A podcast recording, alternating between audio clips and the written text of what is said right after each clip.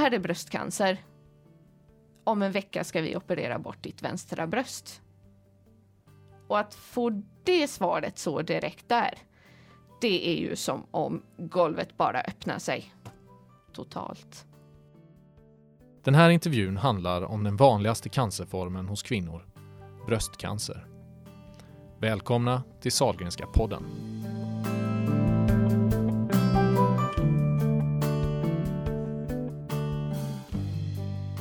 Jag heter Anders Goliger och är kommunikationsdirektör på Sahlgrenska universitetssjukhuset. I den här podden intervjuar jag medarbetare, patienter, forskare och andra som påverkar sjukvårdens vardag. Jag vill lyfta fram berättelser från Sahlgrenska universitetssjukhuset som kanske inte alltid når fram i mediebruset. Vi brukar säga här att det pågår magi bakom de anonyma väggarna, men det syns inte alltid från utsidan. Nu vill vi lyfta fram lite av den magin, men också resonera om våra problem och utmaningar i sjukvården. Gäst idag är då Sofia Lann som har eh, behandlats för sin bröstcancer. Välkommen hit! Tack så mycket! Berätta lite, vem är du? Eh, jag är 34 eh, år, jobbar för tillfället som fritidspedagog på en skola.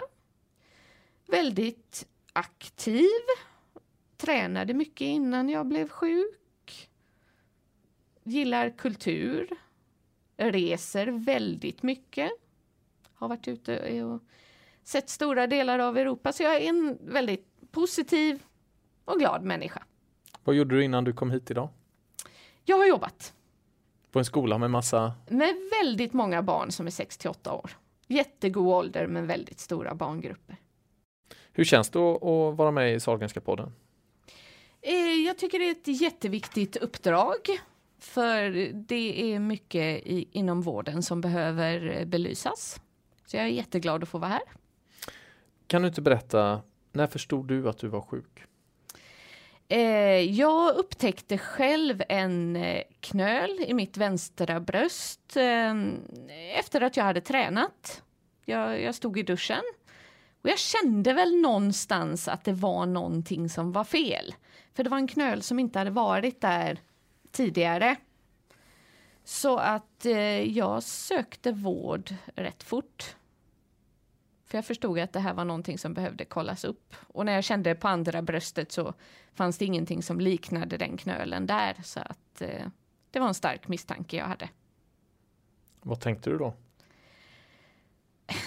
Man, man, man, tänker cancer och sen som många i min ålder tänker så tror jag det nästa tanke är att det drabbar inte kvinnor i min ålder.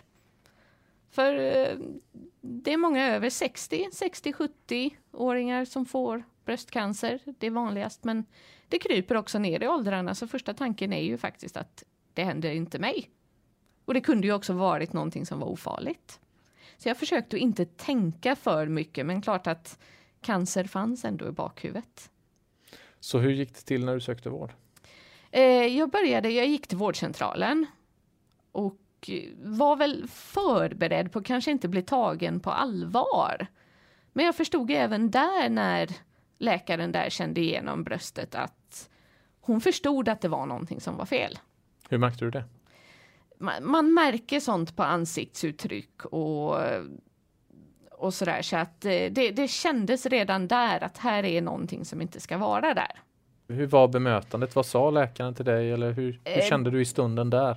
Det var väl ungefär så här att jag känner igenom först, säger läkaren och sen får du berätta vad du har känt.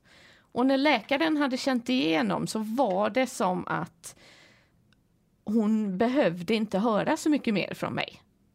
Min historia var inte viktig utan hon kunde verkligen känna att ja men här var någonting. Så det var inga mer följdfrågor vad jag hade känt utan det var som att hon förstod att ja, det här är det som Sofia har, också har känt.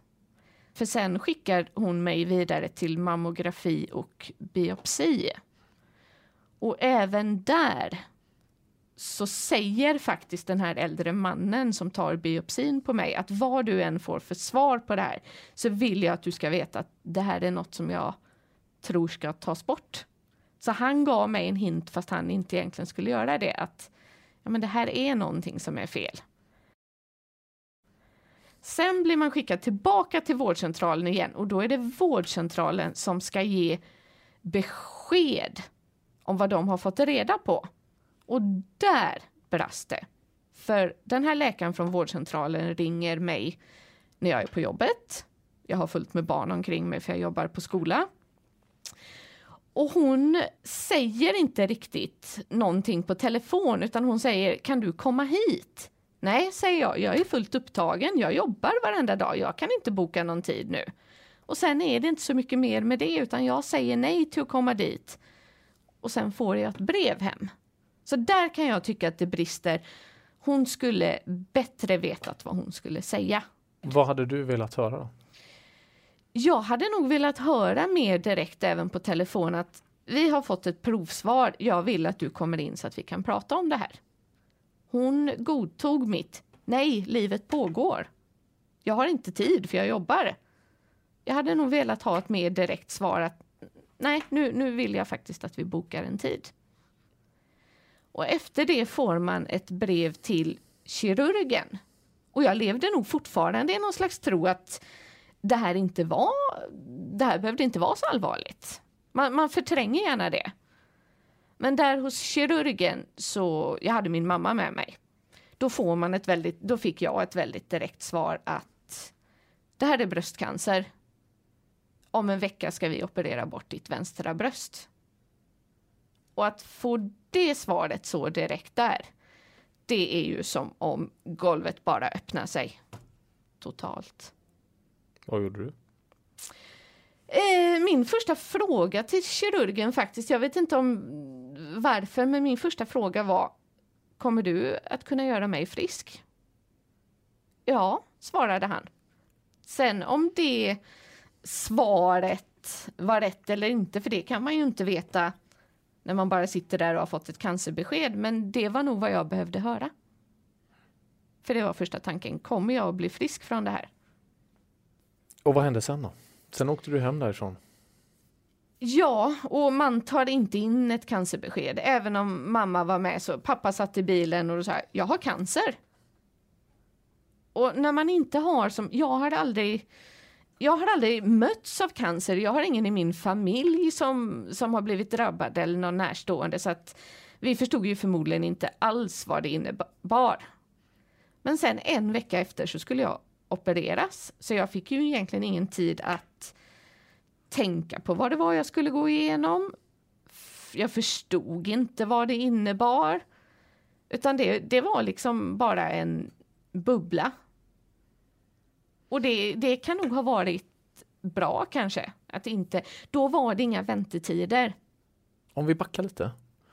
Uh, för det bemötande är ju en av de områden där sjukvården ibland får kritik. Liksom, att vi är inte tillräckligt bra på bemötande. Hur tycker du att du blev bemött i inledningen här, liksom när diagnosen ställdes och när du då kom och fick ditt cancerbesked? Liksom? Hur nöjd är du med bemötandet? Jag upplevde den kirurgen som väldigt erfaren och väldigt direkt. Jag behövde nog den här eh, känslan av att det var, inte, det var inte känslosamt för honom utan han gjorde bara sitt jobb. Och sen har man en kontaktsköterska som sitter med, man, man får en kontaktsköterska som sitter med när man får beskedet. Och det, hon sa inte så mycket, utan hon tog mest in hur jag reagerade. Men det kändes ändå som att det, det, det var ett, ett bra bemötande. Du verkar ju vara ganska direkt själv också. Ja. Det var det, rätt för dig liksom på något sätt. Det, det passade mig. Att det inte, han var inte känslosam utan det var ett konstaterande. Samtidigt som vi i chock i den chocken man är i började prata om annat. Och det tror jag är jätteviktigt också att han lyssnade in att jag behövde prata om annat. Också jag började prata om min löpning. Och det var en tanke som slog en, när kan jag ut och springa igen? Så att jag upplever ett väldigt professionellt bemötande från kirurgen. Du, eh, och sen beskrev du den här väntan på operation då en vecka. Vad, kände du, fick du information om vad det var som väntade så att säga? Nu kommer det här att hända och sen hände det eller blev du, hur blev du informerad? Eh, det var väldigt god information för man får med sig eh, broschyrer hem om de olika bröstoperationerna, vilket man inte har en aning om när man aldrig ens har tänkt tanken att det finns folk som lever utan bröst. Sen eh, får man träffa narkosen innan operationen, narkosläkaren. Och det är också en jättetrygghet. För när man drabbas så här ung så har man inte, de flesta har ingen erfarenhet av vården. Man kanske har gått till vårdcentralen för man har varit förkyld och så helt plötsligt så har man cancer. Så jag upplevde att jag fick den informationen jag behövde och narkosläkaren bemötte mig också där jag var. Så det kändes jättebra och sen så följer ju narkosläkaren med den dagen man opereras och då har man träffat honom innan och det, det var jättenyttigt.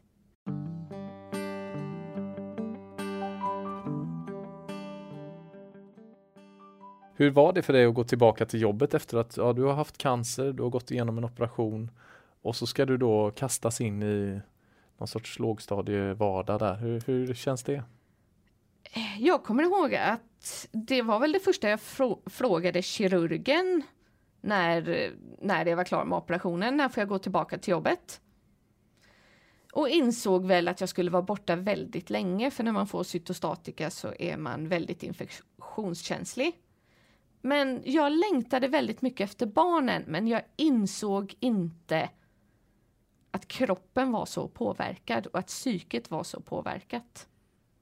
Så det har varit jättetufft att komma tillbaka till jobbet. Jag har viljan att göra det, men kroppen och psyket har inte riktigt orkat det. Vad är det som händer då när du inte orkar? Hur påverkas du? Eh, jag blir väldigt fort trött. Jag blir lätt irriterad. Kan behöva gå undan och gråta, för rätt som det är så kommer det känslor som, som kommer väldigt hastigt. Vad är det för känslor? Mycket sorg att man inte orkar. Och även mycket, mycket personliga relationer som ändras efter en cancerresa. Som kan komma över en på jobbet när det blir för mycket. Att det, man, det är som att man tar på sig helt nya glasögon. Man ser världen på ett helt annat sätt än vad man gjorde innan man var sjuk. Ge ett exempel, hur då? Jag värderar min tid mycket mer nu än vad jag gjorde innan. Jag ger mig tid att stanna upp och tänka efter om jag verkligen vill göra saker eller om jag orkar. Jag värderar människor annorlunda. Jag lägger min tid på människor som faktiskt ger mig någonting positivt. Är det det du menar när du säger att du, du omvärderar personliga relationer och så? Ja, man, man, ser, man ser saker i relationer till andra som man inte gjorde innan. För jag tror det är mycket så här också att i en cancerresa så tar du ett jättesteg. Du, du har döden hängande på axeln. Och efter det så förändras du, men många människor omkring dig de har fortfarande varit i det här ekorrhjulet med jobb och shopping och middagsmat. Så att det, man möts inte riktigt där. Det kan vara väldigt eh, knivigt. Vad tänkte du den dagen du skulle in här och opereras? Jag var nog i ett sånt chocktillstånd så jag, eh, jag tittade vad det skulle bli för lunch på sjukhuset. Så att det jag var nog inte medveten om riktigt vad som skulle hända. Men samtidigt får man en väldig överlevnadsinstinkt. Att jag ska klara det här, jag ska inte dö av cancer. Jag kanske kan bli uppäten av en haj eller något mer spännande, men dö av cancer ska jag inte göra.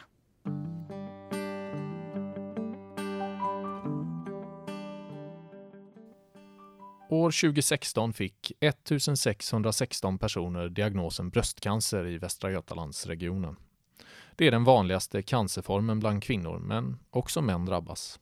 På Salgrenska universitetssjukhuset behandlas omkring 600 personer varje år. Och idag är det många som överlever. Tio år efter diagnos så är överlevnaden 80 procent.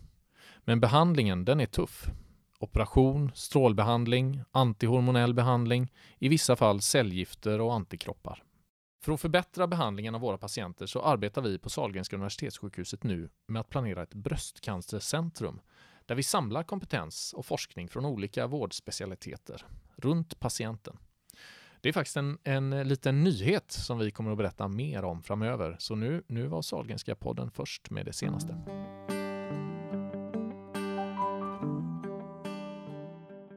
Berätta om eh, operationsdagen. Vad, vad minns du? Så att säga? Den började, gick upp på morgonen kanske? Man, man, man minns sådana där saker som vad för musik som spelades på radion. När man låg och väntade på operation. Och jag tror man, man vet inte riktigt vad som hände men jag kände mig ganska lugn och även i mötet då med narkosläkaren igen så säger han att det är fantastiskt bra att du är så lugn för att eh, då behöver vi inte ge dig så mycket lugnande och söva dig med så mycket och då kommer du vara piggare när du vaknar. Och det var jag förmodligen för att det, det är en överlevnadsinstinkt. Sen är jag kanske inte nervöst lagd heller. Det, men jag kände mig ganska vid gott mod när jag vaknade efter operationen. Vad var det för musik när du låg där och väntade på att somna in? Eh, det var Björn Afzelius låt eh, Tusen bitar. Och jag, har, jag, har alltid, jag älskade den filmen som man gjorde om Björn Afzelius. Och så spelade de den på radio med Lale. Och så tänkte jag, det är nog, det är nog ett tecken. Men jag vet inte, vad hände sen så att säga? Du vaknade upp från operationen. Hur kändes det då när du först liksom, ja, kroppen förändrar, bröstet borttaget? Jag tror egentligen inte att det var någon stor grej just då att, eh, att bröstet var borta, utan det var fortfarande mest den här överlevnadsinstinkten. Jag gör det här för att jag ska överleva. Sen är det väl så att den riktiga resan börjar för att då dröjer det cirka tre veckor innan man har analyserat tumören. Och då kommer man tillbaka till kirurgen och då får man också reda på vilken typ av efterbehandling man eventuellt behöver. Och i mitt fall då så var det ju cytostatika. Jag slapp strålning utan man skulle ge cytostatika och den här antihormonbehandlingen. Och när man då får ett cytostatikabesked så tappar alla kvinnor håret. Om man har bröstcancer och blir behandlad med cytostatika så tappar man håret. Och det i mångt och mycket var kanske en större kris än att bli av med bröstet. Varför det? För att jag har upplevt att mycket av min personlighet sitter i håret mer än i bröstet. För mig har brösten inte varit någon, någon större sak. Men håret är... Det är skillnad. För det är någonting också som syns väldigt mycket utanpå. Att då, då ser du plötsligt sjuk ut. Vad fick du för information om det då när du stod inför cellgiftsbehandlingen då? Att det här kommer att hända eller? Man får egentligen inte mer information än att eh, håravfallet kommer börja efter första behandlingen ungefär. Men det är en jättepsykisk process själv. För har man som jag hade långt hår, då ville jag gå och klippa mig. Då sa jag till frisören, jag har cancer, du måste hjälpa mig. För jag, jag måste ha kortare frisyr. Sen börjar den där perioden när man har hår på kudden, man går ut och skakar sina lakan varje dag. Och det är en psykisk terror som inte går att beskriva när hela toalettstolen är full med hår. Och jag tror många kvinnor gör precis som jag gjorde, att man, man kommer till en punkt där man rakar av sig det. Man, man, klarar inte av att se de här testarna längre som, som bara hänger. Och sen var jag nog rätt nöjd när jag hade sett hur jag såg ut. Då kände jag så här, det är så här jag ser ut nu. Och kunde leva i den acceptansen. Sen förlorar man även ögonbryn och ögonfransar. Och då blir utseendet helt annat. Och var det då du kände dig sjuk? Ja, det var först då man kände sig cancersjuk. För det, man har en bild av att ja, men det är så här cancersjuka ser ut. De är skalliga och de är magra.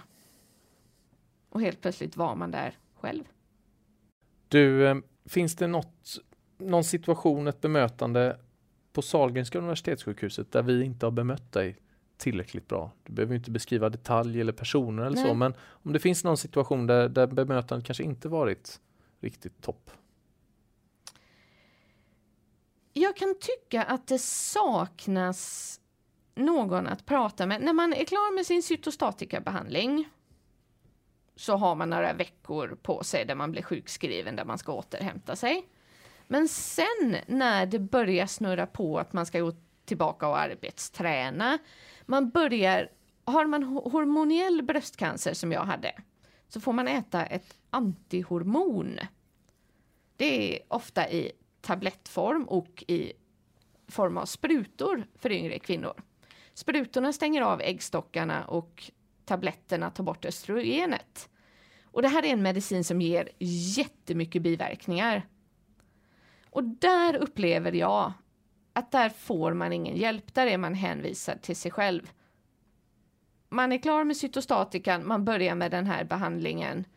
Man får ett brev från den kontaktsköterskan man hade på kirurgen där man kan fylla i en en enkät. Eh, det, det här vill jag kontakta dig om. Om man har frågor så kan man göra det.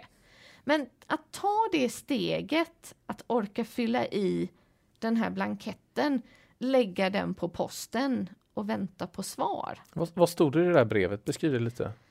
Eh, om du har frågor om din medicin eller din situation nu som har med cancer att göra så kunde man fylla i sina frågor och så skicka den. Men det gjorde inte du? Nej, för jag kände att eh, det var inte den formen av kommunikation jag ville ha. Hur hade du velat eh, ha kommunikationen därefter så att säga? Hade jag fått ett telefonnummer med en telefontid. Du kan ringa oss den här tiden. Då hade jag nog kunnat gjort det. Men för mig var det för övermäktigt att gå och posta ett brev. Och då känner man sig lite, lite utlämnad. Sen har jag full förståelse för att kontaktsjuksköterskorna har jättemycket att göra. Men jag hade velat ha en telefonkontakt. Vad var det för frågor du hade velat ställa? Eh, mycket om medicinen, om måendet, vad man kan göra för en stor biverkan är att man kan känna sig deprimerad när hormonerna försvinner. Vad ska jag göra när jag känner mig deprimerad? Hur ska jag hantera att slemhinnorna blir torra? Sexlivet är nästan obefintligt för väldigt många. Vad gör jag? Ja, det, det är jättemycket som, som kommer upp, för kroppen är fysiskt sett så ska man vara i den åldern man är. Jag ska vara i en 30-årings kropp. Men med, med de här medicinerna så blir man nästan som en 60-åring och de förändringarna i kroppen är jättesvåra att förklara. Där hade jag velat ha någon att prata med. Men du, när man hör det nu så känns det ju som, nu har du svaren. Vad fick du reda på det du behövde så att säga? Googlade du själv eller har du haft andra kontakter då? Via, det finns en bröstcancerförening i Göteborg, bröstcancerföreningen Johanna. Där finns en ungdomssektion där unga kvinnor under 50 träffas. Där ventilerar vi den här typen av frågor och då förstår man också att nej men jag är inte ensam. Dit är det helt okej okay att komma och, och vara den man är. Så där har jag fått jättemycket stöd just i hur jag ska hantera medicinen. Man brukar ju säga att svensk sjukvård är förmodligen en av världens allra, allra bästa. Det visar ju faktiskt egentligen alla jämförelser som görs. Men vi brister i det som heter tillgänglighet och bemötande. Och, och det här exemplet med brevet är nästan ett, ett, exempel nästan på båda de sakerna. Att på något sätt, hade det varit enklare för dig att lyfta luren eller tillgänglighet och bemötande är det sjukvårdens, hur, hur ser du på det? Jag tror, precis som du säger, att det är där sjukvården brister. Men jag tror också att det handlar väldigt mycket om resurser. Man har kans, kanske inte de resurserna och man kanske inte har kunskapen inom sjukvården vilket lidande den här medicinen ger. Jag tror att vi någonstans måste mötas där, för om de här kvinnorna ska orka oh, bli behandlade med den här medicinen i 5 till 10 år, då måste sjukvården också stötta det. Man ser att oj, det är 70% av kvinnorna kanske som inte hämtar ut medicinen på apoteket. Då måste man reagera. Och jag tror att det är ett stort hål där efter i just efterbehandlingen. Du är fri från cancer, men du är långt ifrån frisk. Du, sen gick du igenom den här behandlingen och, eh, och också nu den här hormonbehandlingen. Och vad, hur är status idag? Eh, jag har väl insett att jag har väldigt mycket kvar att bearbeta. I januari eh, 2018 så har det gått tre år sedan jag fick mitt besked. Men jag kan nog idag först känna en jättesorg över biverkningarna jag har av hormonmedicinen.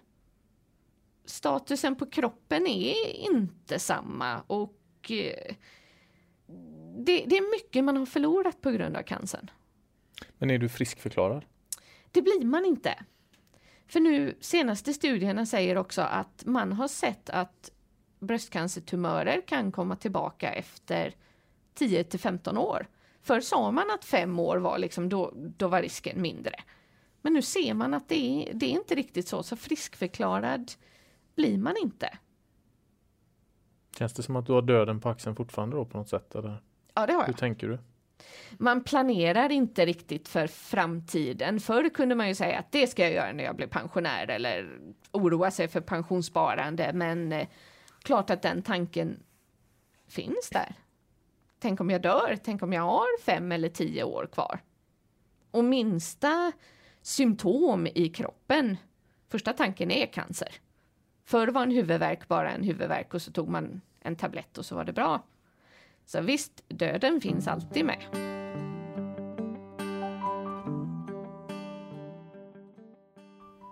Vad är din eh, relation till Salgrenska idag? Jag är jättetacksam att jag har blivit behandlad här. Måste säga att eh, svensk vård är fantastisk. Och det inser man nog inte förrän man, man är i den här karusellen som det faktiskt är. Och som ung har man ingen erfarenhet, men och att inte behöva betala för mediciner med frikort. Vi, vi har det väldigt bra. Vad har du för känsla när du går in här genom dörrarna?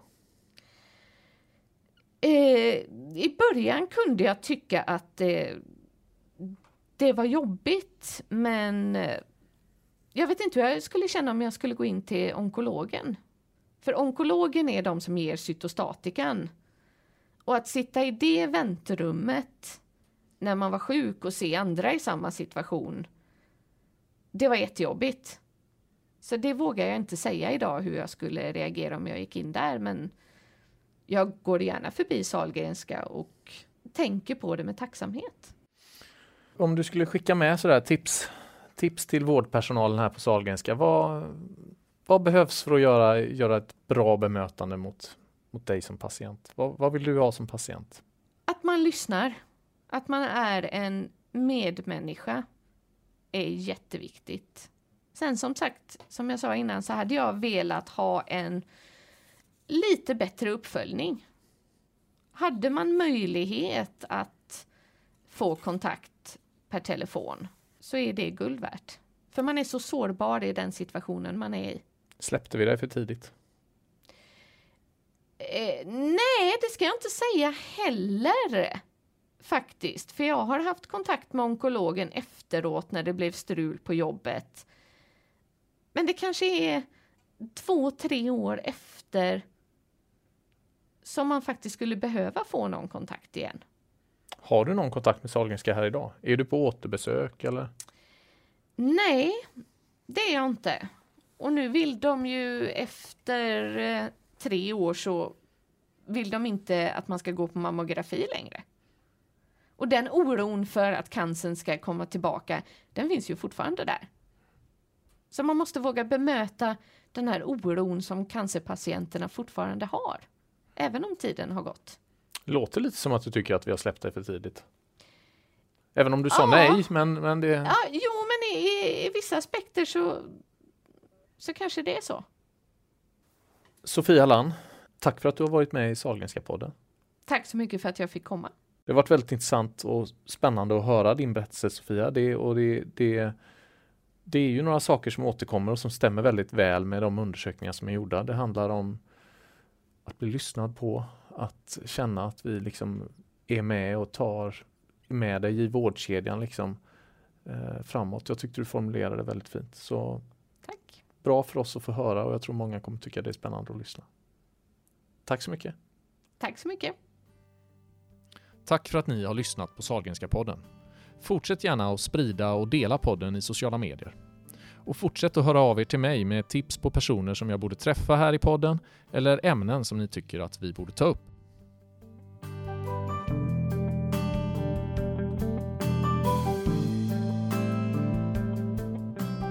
Salgrenska podden, en podcast från Västra Götalandsregionen.